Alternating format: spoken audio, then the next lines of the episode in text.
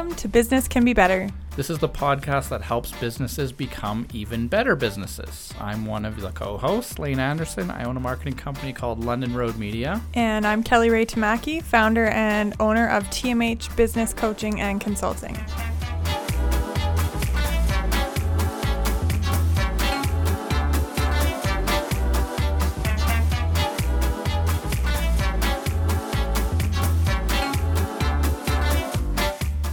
Welcome to episode number 18 of Business Can Be Better, the vodcast and the podcast. We're starting to get some subscribers on the YouTube side of things. We are. We do have subscribers for sure on the podcast side of things, which we're still catching up on po- posting those. But on YouTube, people should, I, I think maybe if they're listening to this and not watching this, then they need a reminder of where to find us, which is bit.ly slash Better Business Podcast, bit.ly slash Better Business Podcast. And then they can get to our YouTube channel and subscribe, and then they will know when we go live at 7.15 on Tuesdays, Mountain Time. Then we can have someone join our number one fan, Jocelyn. Yeah, we have more fans. we do love days. you, Jocelyn. And every time we assume it's her, she tells me later that she actually wasn't watching. So it is other people. so we have one real fan. other people. It's totally my husband. yeah, could be. uh, and we're going to talk about knowing your numbers Yes, yes, today, yes. which is a pretty is a bit of a vague title, but we'll tell you more about what that actually means. Yeah, knowing your business numbers. Yeah. And yeah, I just thought we could have a really good chat about, you know, from my point of view, it'll probably be much different than your point of view on the numbers that, you know, you, if you could only look at 10 numbers, you know, in a month, what would those be, sort of thing? Because I know Mm. a lot of business owners, when I start to, oh, we forgot what's new. Oh yeah, we'll do Do that Do we really too. have to do that? Does anyone really care what's new? They do. That's what they come here for. Okay, what's new? they don't care about business. They just want to talk to us. what's new with you? What's new with me? I did a keynote last week at Oh, the university at the Dhillon School of Business, and it was a lot of fun. I Awesome. haven't, I like speaking a lot lately, Hmm. and especially keynotes. Like I do a lot of seminars, a lot of teaching, and they're fun, and you just just vomit out all your knowledge and hope people can soak up a little bit of it. But keynotes are so different because it's storytelling and maybe your perspective on the industry or trends or some right? There's like kind of a theme and you're talking to something. It's not Yeah. just teaching. It's you ca and you have to entertain people because they didn't come there to learn. They came there to get motivated or Hmm. it's different. Keynotes are different. And so i enjoy those and i think it went well i somehow refrained from coughing because i've been coughing so That's much impressive. lately it was because i was still coughing all that day and after but somehow i got through the hour without so i'm not sure how but it went well told a bit about my story and a bit about um, the uh, the art and the science of marketing is what we Hmm. talked about Cool. to mostly a lot of students, marketing students at the Dhillon School of Business, also some faculty and also some industry people. It wasn't very big. There's, you know, 60 or 70 people or something, but That's really cool. I enjoy those a lot. I would really like to get into more public speaking, but I'm not sure that I could. You know, when I teach a class, even a small class, I'm always so nervous. Mm-hmm. I get through it though. yeah, I but practice, you'll Yeah. Uh, it's crazy actually how much prep goes into it though because they're like come and do this talk it's 45 minutes and it's yeah no problem and i spent probably six hours prepping my 45 minutes um, so it's no wonder if anyone's looking to hire keynote speakers don't scoff at the price they give you because there's a lot more involved than the hour they stand on stage Good to know. yeah what's new with you See, I was really listening to you. I wasn't Oh, you were to supposed to be my own thinking. quick tip. I'm, Well, I'm a good friend. that's good listening It's almost Christmas. Oh i was just talking to my mom today saying it doesn't feel like christmas at all What? There's little snowflakes all the time out there. Yeah, I don't know. Just I- doesn't feel like it Well, yet. you know what you should do. What you should do what I did. Well, you don't have a husband, but you should get your. You should do this yourself. Okay. But my husband put up a Christmas tree Mhm. and lights and Christmas lights outside. And I have a Christmas tree in my office because I was feeling blue and I, I asked that for some fixed it? Christmas. So he Christmased our house Nice. out. We're gonna go away for Christmas, so we barely have anything. Uh, well, just to my dad's out in Manitoba, but Oh, um, yeah, exciting out to Manitoba. are you gonna drive out there? We are Do they get the most snow? possibly. I've never been. He's only moved there uh, a year or two ago. I've never been out there to where he lives now. I'm so sorry. I'm not bored of you. You've I had just a did not get long a and good hard sleep. day. yeah, no, I, Uh. I think it was a lack of sleep actually. And also, I wanted to tell you what else is new with Oh me. yes. Um, I took an excerpt from your email about how I should be on my videos. Okay. I taped it in my desk drawer. So every time I open my drawer, I see it and get What- reminded. what's the excerpt? um, how I need to be authentic, generous, vulnerable, vulnerable, and real on my videos. Okay. And so I just recorded what I think was probably the best video I've ever done. It was like Okay. 10 minutes long by accident. Okay. accident. But I just wanted you to know that that's what happened right before I came over when here. When do we get to see that? Uh, whenever Laura gets the words on Okay. and Gets uh, those words it, probably soon then. Okay. Ten minutes It's on going to be called "My Mental Meltdown and How to Avoid Your One of Your Own." Yeah, we'll put it on Facebook. Hmm. Yeah, Hot tip, bonus content. Everyone can look for. everyone, 'Kay. everyone, Everyone. How do we know your numbers? How do you know your numbers? I like to feel like I, I can speak to the marketing numbers, but everything else I'm awful at. well, why don't you start I'm here with to learn. Tell us about the marketing numbers. The marketing numbers. I had someone ask, um, actually, someone that was at the keynote, another marketer or kind of a marketing student and part-time marketer, who um, asked a question on LinkedIn because he didn't ask at the event, but he wanted to ask anyways, and he was asking about something to do with knowing your numbers, um, and so I had an answer for him, and I kind of crafted my thoughts about this around that because he was saying, how do I know, like, what numbers do I need to look at? How do I know how to evaluate a new campaign? On Is it working? Yeah. Oh, that's a great question. so if I'm building, I have a new campaign I'm doing on social media or something. How do I know when it's working and when it's not, and when I should give up, or when I just need to have more patience and let it catch on, or like how do you figure that stuff out? And so, in my response, I kind of, I think I have an idea that ties into this, which is that it's more about the the ratios of thing or the rate of things happening rather than like the the bulk volume number.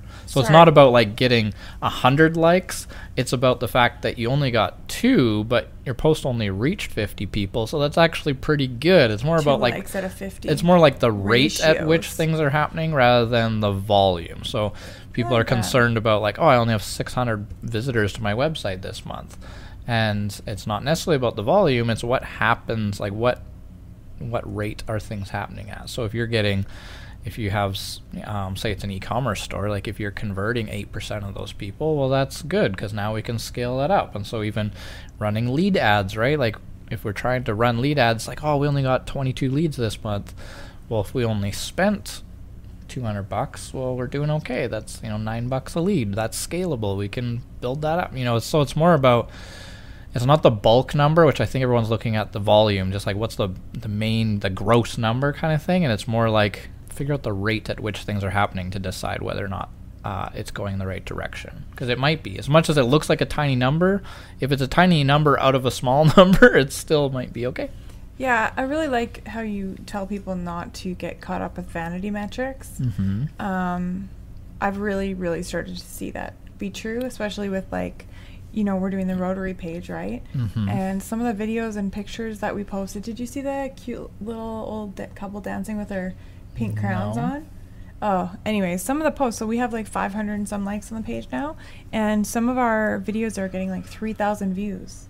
Yeah. So that's great, That's- right? yeah, it's That's- great. So, so the ratio of like views to Mhm. followers, if you only have 500 and some followers, and what is it, 600 percent? Yeah. That's crazy. That's Yeah, awesome. that's so that's lot. good. Yes, we still don't have that many followers, but Yep. we're getting seen. Absolutely. Yeah, Yeah. I think that's so important. And that's and that's why uh, that full follower number, like to, to pay attention to that and say we want the most amount of numbers, it's gonna make it harder to find success because now your rate like it has to be higher. Like if you get ten likes out of a hundred, well if you have a thousand followers, now you need a hundred likes. So good luck with that. Yeah. like keeping it small makes it easier to find success. So find the success at the small number before you Mhm. start trying to build it up. And we've found that with with the few social accounts we manage that we were lucky enough to start from the beginning, either it's a brand new business or a business that's just starting a new account or something where we got to build that account from nothing. Um, it's been those are the most successful accounts because we really have never focused on building the following. We just let it happen. and so it's only high quality followers and our reach is still, you know, averaging more than 100% reach and like very high levels of engagement because it's never about getting the volume of numbers up. It's more on what rate are people liking and and engaging and everything. Yeah, I don't know if people really fully understand if they're not like an online marketing genius, but you're saying that if you have 100 followers Mhm. and you have 100 views on your post, that's crazy. That's good. Yeah. Because yeah. Facebook now barely shows any organic posts to anyone because Mhm. only paid stuff gets shown, right? So if you're getting the amount of people who you have following you seeing your posts or more, that's Yeah. really, really good. It is very good. Yeah. Yeah. So the more that you increase the number of people following you, the harder it is going to be to say you're getting good results because now you have to get that many more people to see your content. So that's I don't know, that's a, an idea about when you're looking at your numbers not to be thinking about what's the volume, like what's the number of visitors to my website, what's the number of followers I have, what's the the dollar amount sold on my store. It's not that. It's the the rate at which that's happening. Because if you have a great conversion rate or a great margin or a great whatever it is that's a that's a rate, now it's scalable. Like if you're mm-hmm. getting leads for a gym at six bucks a piece, if you only got six this month, yeah, that kind of sucks. But now you've established that you can get them at six bucks a piece. You could probably put more budget behind them and get a hundred leads at six bucks a piece. Maybe it'll go up to seven, but I mean, you you need to establish success with a low number, and it's about the rate, not the volume. All right, I think I've stated that enough Yeah, I times. think that's We're good. good. So, also, um, is there anything else you want to speak to? I, I didn't write down any uh, online numbers because I thought that you would cover those. Like anything about like click through rates or like conversion rates or like. I mean, there's just not enough website like standards across the board numbers to really share anything meaningful. Like people say conversion pages or you know landing pages should have a you know 35% conversion rate is great. Some are getting more like 20%, but then some people will hold themselves to extremely high standard to are really good at it who will say no 50% is the minimum, which would be an awesome conversion. I don't know. People there's all these numbers, but, for like, those. Uh, yeah, it's just so dependent on so many factors. It's pretty hard to speak to in a general way. Okay. Well, I have lots of stuff here, so Okay. I, at some point, I want to talk about profit first, too. I knew you would. so I prepared myself for that. All right. So, um, financials, of course, are, are going to be one of the most important numbers that you're going to look at in your business. Mhm. And um, just the basics, like knowing your revenue, the income that you have coming in, your cost of goods sold, so the cost of the things you have to buy to make the sales, Mhm. your gross profit, which is your revenue minus your COGS, then your overhead expenses and your net profit, so the bottom line. And I know if you're watching this and you have good knowledge of your financials, you're probably like, this is so boring, this is so basic. But it is so scary the number of business owners that come into my office and don't know what a profit and loss statement is. So you Yeah. have to know these things. You have to ask your accountant to explain your financial statements to you, and you have to look at them every month. Because if you don't, you can't increase them. Oh no. Are you to oppose me on this one? No, I'm Okay. just getting shamed over here. Go ahead. Oh, not okay. looking at them every month. Um, so Profit First is a book, Mm-hmm. a unique because way of. okay so profit first is there is a trend as you've stated of business owners uh, like business owning entrepreneurship is a creative enterprise to me i feel like there's definitely like very just number crunch driven business owners who Have get into it Fuel? no but i saw your post oh no visionary, you I'm didn't integrator. um devin posted about it today Oh, okay. so we've talked about it at the office. Um, yeah, so there is those types who are very just like I'm in it for profit and it's all about the numbers. And there are, you know, accounting-minded people who start businesses and are very successful at it and are probably weaker in other areas. And I feel like a lot of the entrepreneurs, or at least the ones that I know, are very much more like the creatives and the visionaries who are not extremely enthralled with looking at their accounting and their bookkeeping. So with that in mind, I think a lot of business owners, it's a common trend that people don't log into their bookkeeping. Like if you use QuickBooks or something, you're not logging in monthly and you're not paying that close of attention.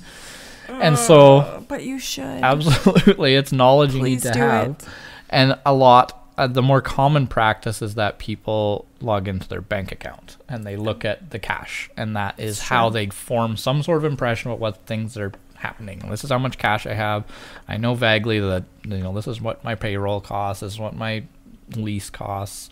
Um, this is my revenue. You have some ideas from your bank account, and that is a more common way that business owners approach it. This is a not Can saying it's the it? right Can I way of doing Jump it. in for one second here. If you do that, Yes. you have no idea how much net profit you have or how Yeah. much tax you owe the government. So please don't just check your bank account. Yeah. Okay, back to you. So that so that's not a statement of which you should do, but it's just a statement of reality as far as this is what is common. an- this is what people are doing, It's a right? an admission of guilt, is what it is. yes. And so Profit First is a book. Oh, I should have pulled the author because I can't remember his name, but I read this. My accountant gave it Mike to me actually. Michalowicz? Might be it. I'll look it up for you. It's um, it acknowledges that that's that bank account accounting, bank balance accounting is kind of what a lot of business owners use, and so it tries to modify Mike Michalowicz it. maybe. Um, it it uses bank account balance accounting and tries to modify it so that it gives you more of the information you need to know, which is what's your profit margin, what are your expenses, what's your what do you owe the government, all that stuff. So it modifies a bank account to have some of those important numbers. So it says take your bank account balance, set up a whole bunch of savings accounts. They should all be free. You go in there. Banks are becoming more familiar with this. They've probably set it up for other people. And so I I only have four accounts. I have income, expenses, profit and tax government money that Yeah. doesn't belong to me. That's what I have. So everything comes into the income account two times a month i take that and i split it by preset percentages about where it needs to go. So i take i forget because i have to look at my notebook every time because we adjust it so we keep trying to like bump up how much profit i can take out of my business. But the idea is it's profit first. You take that out first. So if you're like no i need to make 12% profit you look at your income and you pull the profit out.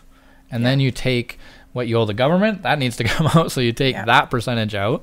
And then you are what you're left with is expenses. So now you have to run your business with what's left in expenses because the other way that people do it is profit comes last. So you pay the government then you use up your expenses and then what's left over is your profit. Well the thing is it's the tube of toothpaste analogy. You will use all of your expenses and not leave yourself profit. It's like you have a full tube of toothpaste you will put a big glob on your toothbrush. When you get down to that last little bit you will wring that thing out for a month before you go buy a new tube 'Cause you're like oh there's a little bit left there's a little bit left. So it's this it's that idea that you will always use everything that's available Yeah, and so if you true. if you put your expenses before profit, you will spend it all because it's available. You won't leave it for profit. So the idea is you pull profit first, then pay the government, then pay your expenses. And it's just a different way of looking and now I can log into my bank account and I have a better idea of what I have. It's definitely not as good as looking at your bookkeeping, but I do know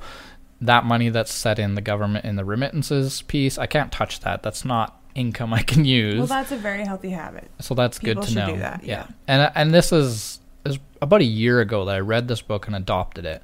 And it is a habit forming thing that takes some time to get used to. Um, and it is kind of the band aid solution to the real solution, which is just look at your books better. Your But it's so it's so easy to just look at your bank account balance and see the big number and be like, wow, we can definitely go buy this for the office Yeah. when ninety percent of that money is accounted for for the government and Yeah, see, it's else. so hard for me to wrap my brain around. Like, I get what you're saying, and I Mm-hmm. see how it worked for you, and I know how it worked for another company. yeah. But because for 20 years I've been looking at the income statements and the budgets, Yeah. it's like you're not allowed to spend the Yeah. money that's in your account. It's allocated for this expense, this expense, taxes, Yeah. and this. So it doesn't And matter what the, the bank account says. So we plan it all out. We have one bank account. We hit our revenue goal. We spend the money we said we would. We have the profit left. Yeah. So that's why at first I was like, Lane, that book sucks. Yeah. But you know what? I went back and read it again. And I totally think it's intelligent and smart because there are so many people who don't want to do things my way. I think it's and it, it's a it fixes. Yeah. It's a fix. it's a good first step towards doing it better. It's not Yeah. and it's kind of like It's not as bad as doing nothing. yeah, like my wife is a fitness coach and trainer and stuff and and she just brought on a new client this week and she's like I'm not going to give you the nutrition side this week. I'm just going to give you very vague suggestions of things you could change because I'm going to give you all these workouts too and I don't want to overwhelm you with all these things you need to change. So it's kind of like it's the baby step to get them towards the goal eventually and I feel like profit first is something you could do for a year or two that's going to help you get on the path because it it transformed my business and I you could have told me every day that I need to check my P&Ls and I need to look at the books and do that more often but it was that step that helped me take the leap towards I am actually pulling profit out of my business now not just running Yeah. you know using every expense and it's not that we needed to it was just like yeah of course i need a new lens for the camera of course i need like let's buy a new office chair like it was dumb stuff i could have been running a business i could pull profit out of but i was basically using it because it's all sitting in expenses and That's I would look just at your pay it. bank account all the time. yeah And that's the worst. If you just look at your bank account and you're like, oh, good, it's going up. Mm-hmm. Oh, man. you have troubles. yeah You know, it's, uh, yeah. So obviously, knowing your financials. Okay. Profit first or. so what are all what The what does knowing your financials mean what me, numbers do you need to know you listed making a few projection for your income, your expenses, and your profit. mm-hmm. And then every month looking at your income statement and putting that in there beside your goal. So if your goal was 100,000 this month, how much did you sell? yeah If you didn't hit that goal, what's the problem? Is your lead conversion too low? Is the number of leads coming into your business too low? Other problems that would indicate lack of sales. Oh, are your salespeople not hitting their KPIs? Then your expenses, if you go over on expenses, obviously you overspent, like you spent more than you planned to spend Mhm. somewhere. So you need to go look at that, see if it's a mistake or if it's something that you can make sure doesn't happen again. And then profit, why are we doing this if there is no profit, right? So if you don't hit that profit goal, you need to really examine that. We use the budget as like the basic first number one tool. Make a financial plan and then try to hit it. And when we don't hit it, we go line by line through the financials till we find out why. Mhm. Then we go fix that thing, usually with a procedure. So that's what I would mean by knowing your financials. One step further would be knowing the margins, like yeah the gross profit margin, like the gross profit divided by the revenue as a percentage. Mhm. Because when you look at that as a percentage, you can compare it like apples to apples with another number. yeah But if you're like, my goal is a hundred grand revenue and seventy thousand gross profit, and you hit 120 and you have 81 gross profit, you don't know if you hit your goal or not, in my opinion. Right. Unless you divide the gross profit numbers Right. by the revenue By the- get you your margin. compare the percentages. So how uh, how recently can you look at those numbers? Because by the nature of bookkeeping, there's always it has to be kept up to date. Yep. So I mean, are at at say December first? Are you looking at November first to November, like till end of month, or are you doing it like allowing two weeks to get all the bookkeeping caught up, or are you allowing three months and you're looking back on like a rotating? How how recent do you look at Oh, those yes. numbers? Okay, I got is it. it like the ones that ended yesterday, or is it revolving on months old data? There are different scenarios, so we always do our best to look at them as quickly as possible. So Okay. in some businesses, the us- the usual like longest time I will let them wait for their bookkeeping Yeah. is the 15th of the following month. Right. Because if you could get all your stuff from November on November 30th, that would be ideal. Mhm. But even better than that is looking before the month ends, looking, you know, every day at what what's your revenue so far and what so what is your revenue as a percentage of your revenue goal for the month? Mhm. And then how many days into the month are you divided by how many days you're open? Right. So every single day you could look at how you're doing for revenue and expenses. Right. That's only if it's getting entered into your bookkeeping software. I, I had a client come in today, and I'm not a business coach, so I don't usually get to see this number, this stuff. But he knew off the top of his head, he's like, "Yeah, our revenue is up 30% more than last month, and we still have several days left in the month." Or, and he knew separately, like revenue versus uh, number of purchases versus number of customers who made up those purchases. He's I just like, "Here's all the data," I love and I'm just man. like, "Oh, cool. That's, I mean, that's good." For us too, because obviously our marketing is working, and the fact that you grew thirty percent revenue this month over last. So but awesome. that that is very useful stuff. But then you obviously are not doing it based on it's not cash accounting then because no.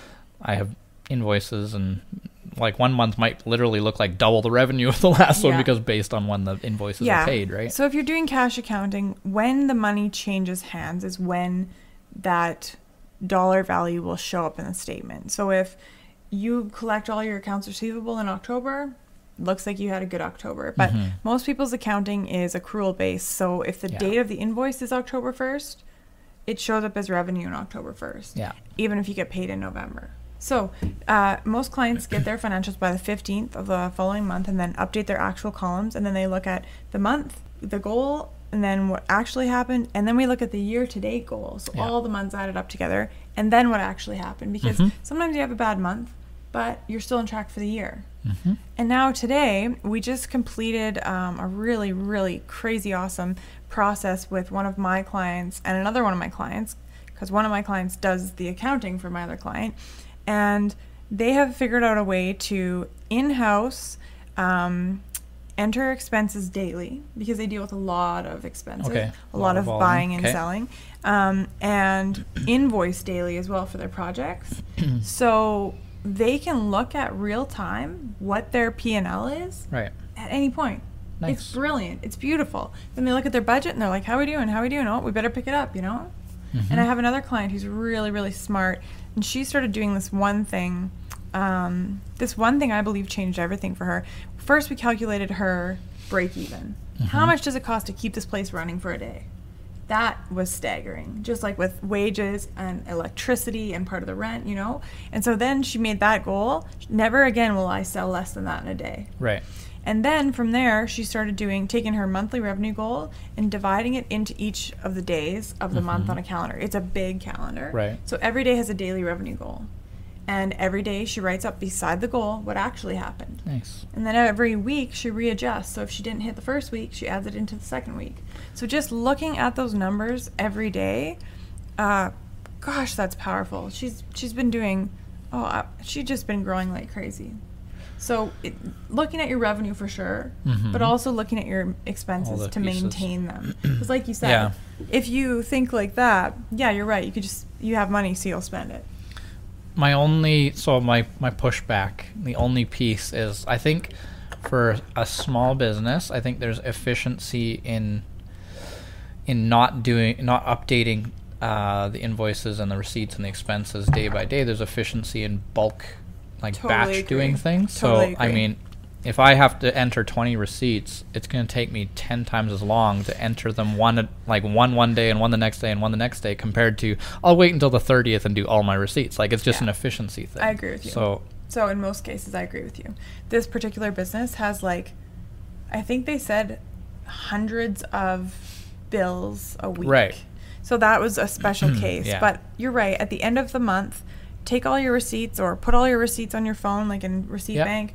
Give them to your accountant and make sure that you get your numbers by the 15th of the following month. So at least once a month, do the batch. at least. Don't do the receipts at once a year. Don't do the shoebox or the bag full of The amount of- receipts. Like before I went back to school, I was in the trades and the, I had a renovation company, I had a painting company, I've done other things, and I the amount of times or how standard that is for, uh, for smaller companies, obviously not the big construction companies, but for the amount of roofers and fencers and renovators and flooring guys and all these like little companies they are not bookkeepers they're more they're doers they have a craft they have a skill and they want to enter their receipts annually maybe or or they're invoice like entering all the invoices all at once i mean I, even i have an invoice that someone's been asking more, me for for like three weeks i'm like oh i keep forgetting to send it to you and i just need to actually do it but yeah i okay, feel like let's talk about that. Accounts receivable. That's another really good important number to look at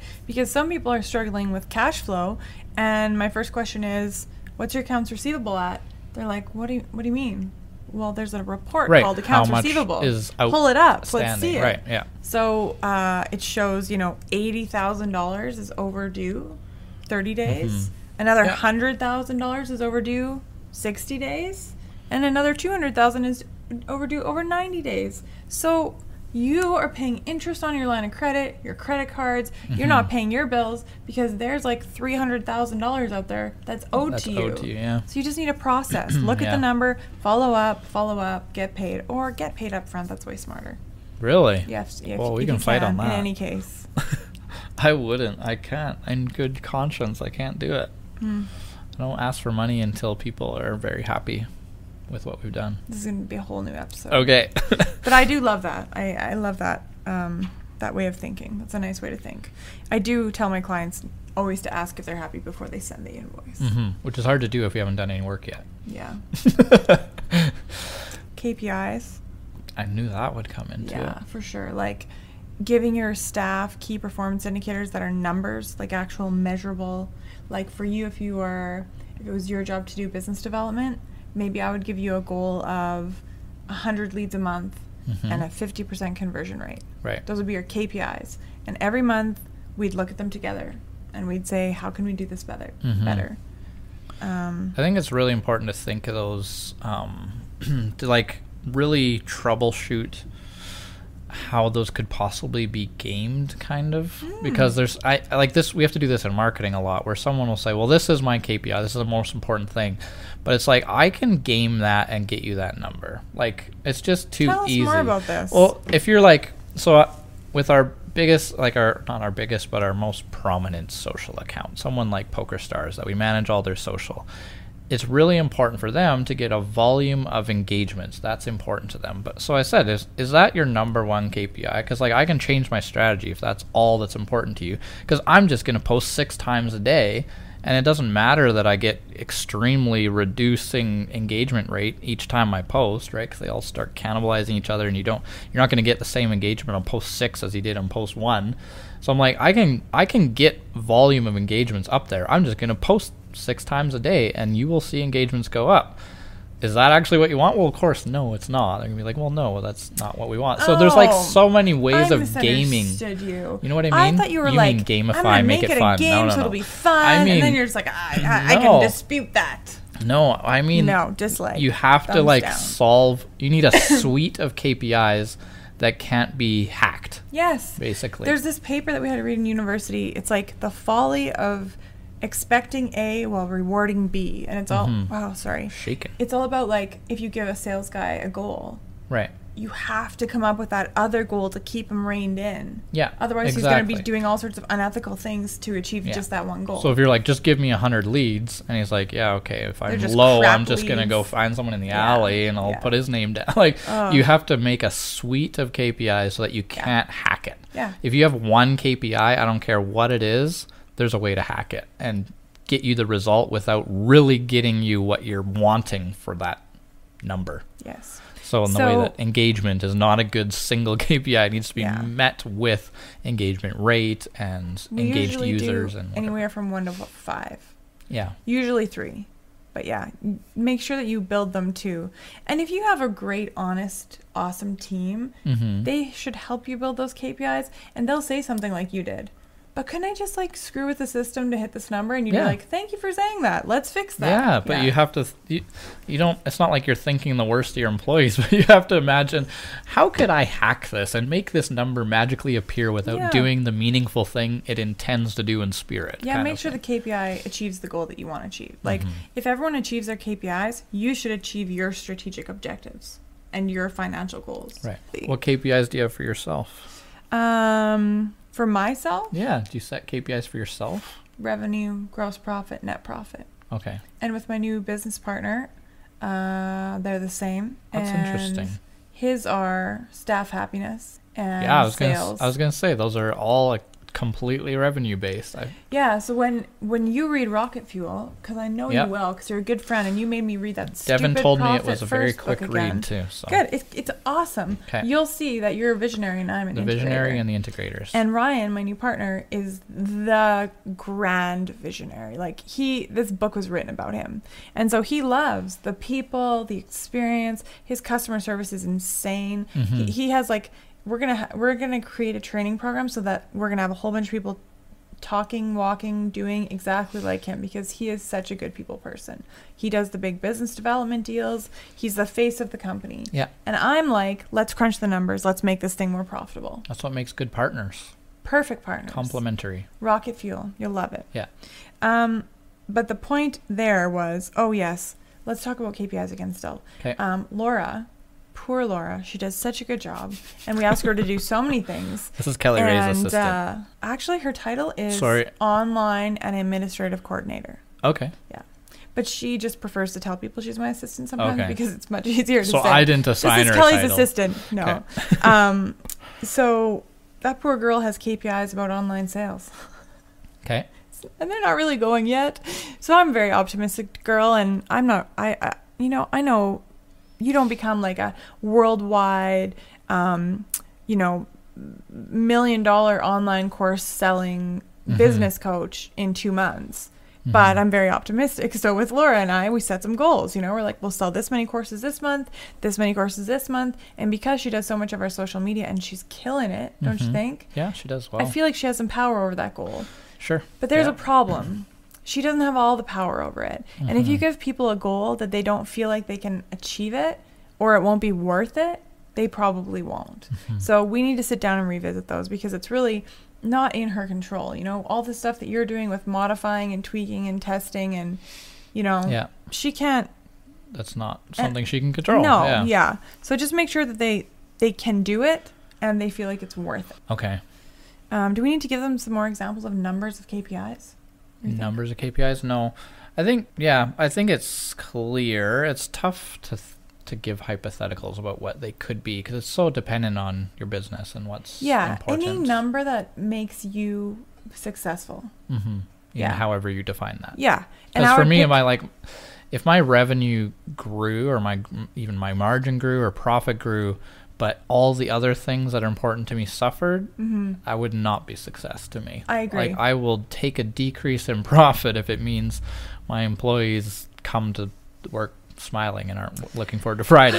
you did. You hacked. I know you have a hacked. You somehow hack my notes every time. I know you do because on here I have staff happiness scores, Mhm. And customer- customer happiness scores. How much do you trust self-reported staff happiness scores? When it's anonymous, I think that you have one employee. oh oh no, not in TMH. Okay. at Shoe Solutions, okay. but also all the other businesses I work with. Yeah. That'd be Um, awesome. You need an anonymous suggestion box in your office. Oh, Laura, how how do you feel about me today? Um, no, she's just pretty straightforward. We meet every month. Um, but we do an anonymous like Survey Monkey or Google form, Yeah. and I feel like they're they lie by about one point. That's usually my experience. Okay. And if people are an eight or higher, that's good. But if they're a seven, that means they're a six and they're looking. right. Yeah. So that's been my experience. Hmm. Um, also, the Net Promoter Score is pretty good for customers. Yeah. You know, Yeah. like, and the way that they have the the detractors. Can you the, explain that for the for the people at Yeah, home? do you want to pull it up? Because I sure. can't. Let's find it. I'm pretty sure that one, one, one to five are detractors. Six, seven are neutral, and eight, nine, ten are pluses. Okay. What are we This looking is at? this is said to be like the best what do we the most important. This is Net. Promoter Score, and um, this has been, at least in my university courses, touted as the most important question you can ask your clients.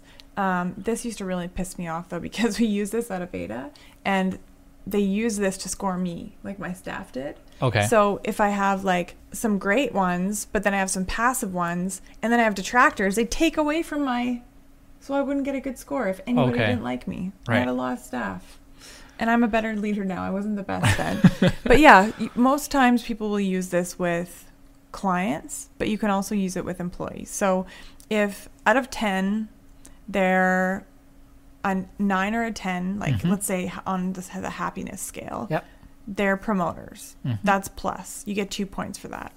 Then if they're passives, that's a wash. Yeah. Nothing. neutral. And then if you have detractors, like if you have like any of those numbers, those take away from your Yeah. One each. Yeah. Two points for promoters, a negative one for detractors. Is that how it works? I don't Or know. it's however you want to score your business. I don't actually know because I've never seen this graphic before and I've never actually seen the times 100 there before either.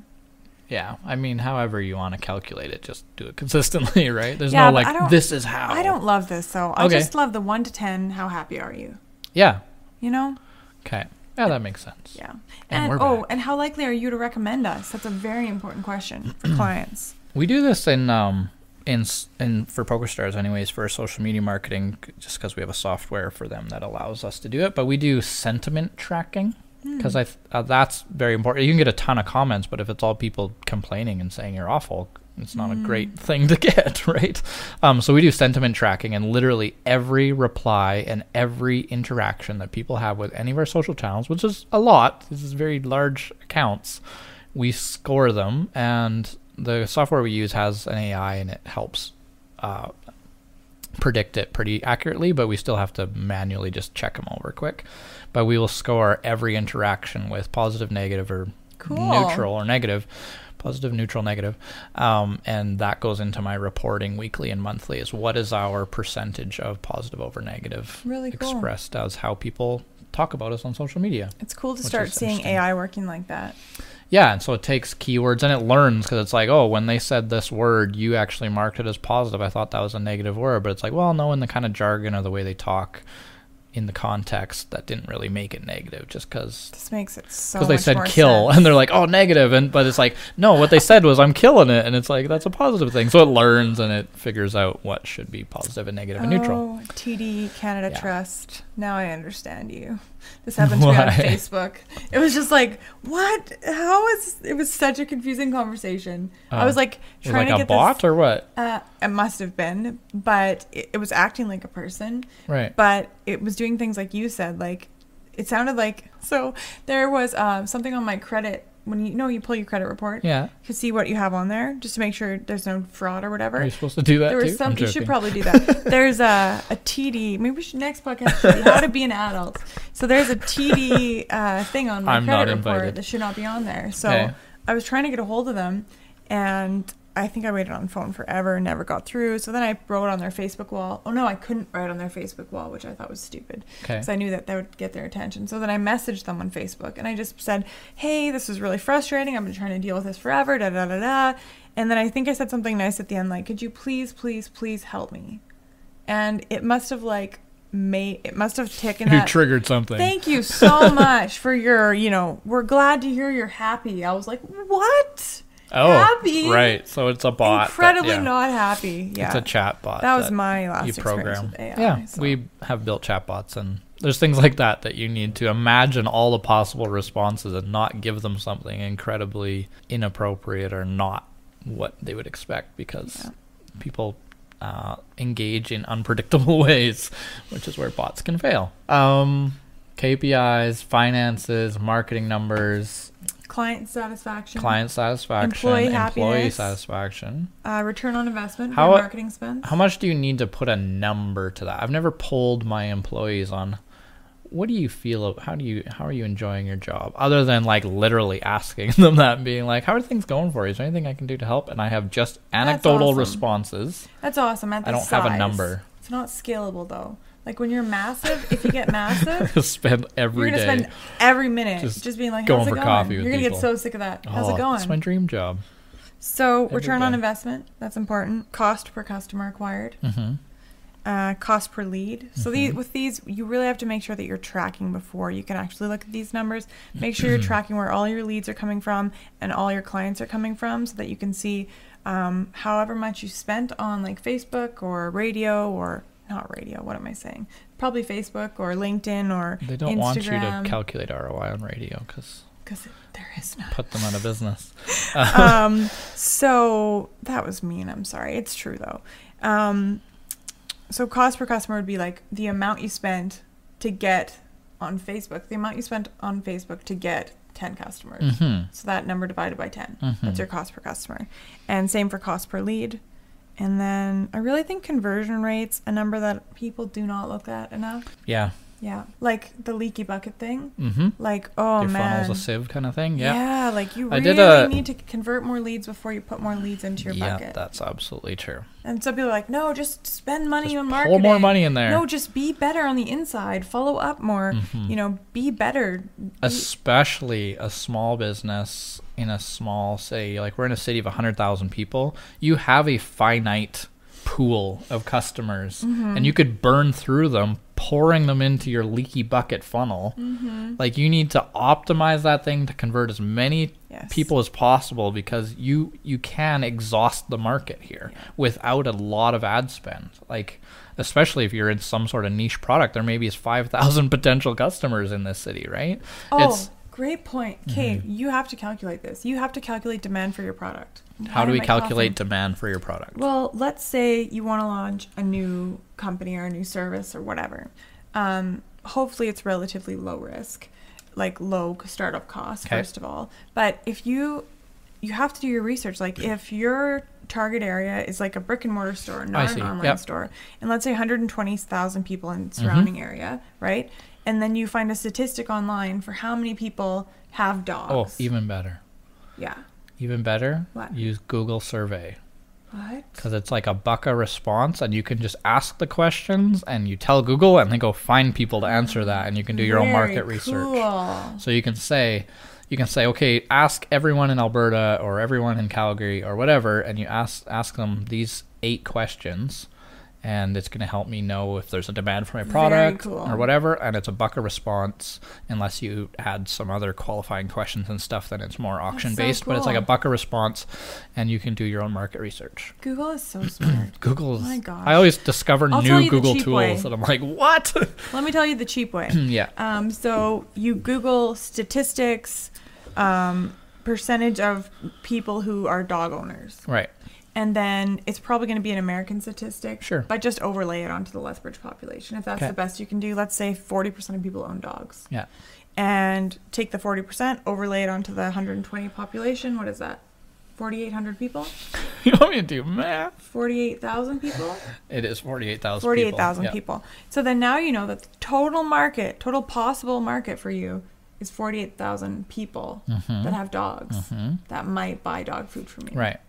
That's a simple example, but And then how many competitors are in the space exactly. and all this How big of a piece of the pie do you think you can get? Mhm. What and percentage be of people way like the more conservative brand? than you think. You see all the you watch Yes. Dragon's Den and everyone's like, it's a twelve billion dollar Yeah. industry. If we just got one percent, you're like, you're gonna get point zero zero zero zero one percent in reality. Like, come Uh, on. I can't watch that show. They're so mean. I enjoy it a lot. Mm. My wife does not. so it's when she's she at the gym or she's sleeping or something. Joss, I got you. I'm gonna my dream is to someday be on that show. I'm gonna someday build a business. It's not my dream, but it's a goal and something I would really enjoy. I'm gonna build a business for the sake of going on Dragon's Den one day because my current business is not a Dragon's Den candidate.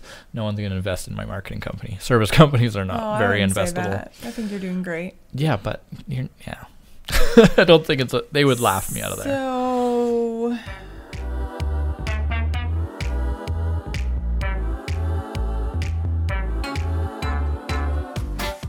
Quick tip. Okay, in the notes underneath the this video description, yep. somewhere in the description, there is a link to a free scorecard. What did we call it?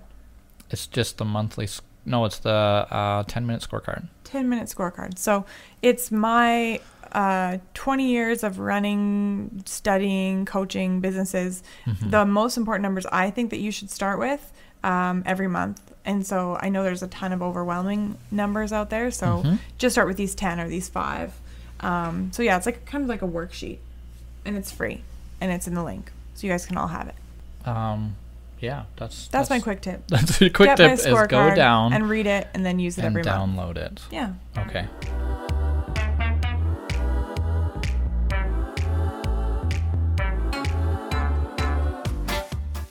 Um, what's my quick tip? My quick tip, I think I already like gave it away when we were talking about everything else. My quick tip is know your ratios of which things are happening, not the volume number. So it, it just takes a little bit more math, and it's the kind of number that doesn't necessarily get spit out from your Facebook Insights or your well, Google will give you some of that. It's nice. You can see your conversion rate and things like that. But find that rate, that number, that a number that shows up as a percentage. That's what you want. You don't want the bulk number of visitors, the whatever. It's it's what is your percentage? Your rates hmm. are It's the ones that's so that are parallel to financials. Okay. Right, with Yeah, margin and everything. yeah. I think yeah, because it tells more of the story. Because just the bulk number doesn't really give you enough context. It's that compared to this. Now you're Yeah. looking at two things and how they have a relationship with each other. Yeah. So conversion rates and and all of those rate engagement rates, reach rates, all of that stuff is what you want to look at. And um, and then look at some industry averages because those kind of things it's easier to compare, right? I can't say, well, is it good for me to have a thousand followers compared to what? Like, what do you com- what benchmark do you compare that against? But if you want to say what's the average reach rate of social media, what's the average conversion rate on a e-commerce page. Like those are numbers you can compare against because now you've kind of standardized it. Get to know that. And you will likely learn that your reach rate is a lot better than the industry average because it's Your awful. quick tip is a long tip. Ah, the quick tip needs to be shortened.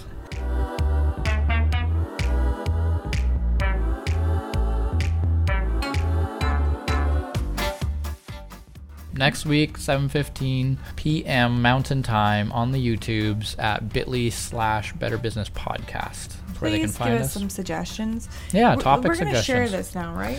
Yeah, we can put a share it, link and to then this we'll video. say give us some suggestions. Okay, we can Yeah. ask for suggestions. And apology to anyone who's waiting for our podcast to be uploaded. There's a little glitch. Lane's gonna fix it tonight. we're gonna look at. They're it. gonna be all on there because people are like, "Hello, you haven't done an episode in You're like, oh, but we have. Go Oh, to YouTube. Go to YouTube. You're gonna have a whole weekend full of podcasts. So follow us and subscribe to us on YouTube so you know you'll get a little notification because I'll set it up ahead of time and it'll say we're going live at 7:15 and then you can get a notification. Um, and then voice, does it say Yeah? I wish. And then subscribe uh, if you're doing the audio version wherever you listen to podcasts. Please subscribe. Where do they find you? I need to write this. People can follow me on Instagram. Yes, thank you. at the real Lane Anderson. and since we're talking about TikTok, you can find me there too, but it's just me being a dorky oh, dad. I'm gonna go watch that. Um, LinkedIn. I am like becoming more and more. I am just posting like, like daily to LinkedIn. LinkedIn. So find me there, Lane Anderson, and Twitter, Lane underscore Anderson. That's where you find me. I am just Kelly Ray Tamaki, and I am just TMH Business Coaching and Consulting. All the places. All the oh places. wait, Instagram is Kelly Ray Tamaki, TMH, and we're on Facebook. And, LinkedIn. there's and there's uh those are written down below in the description as well if you need to find Oh, us. How handy. All right, thanks for listening. We'll see you all next week. Bye. Bye.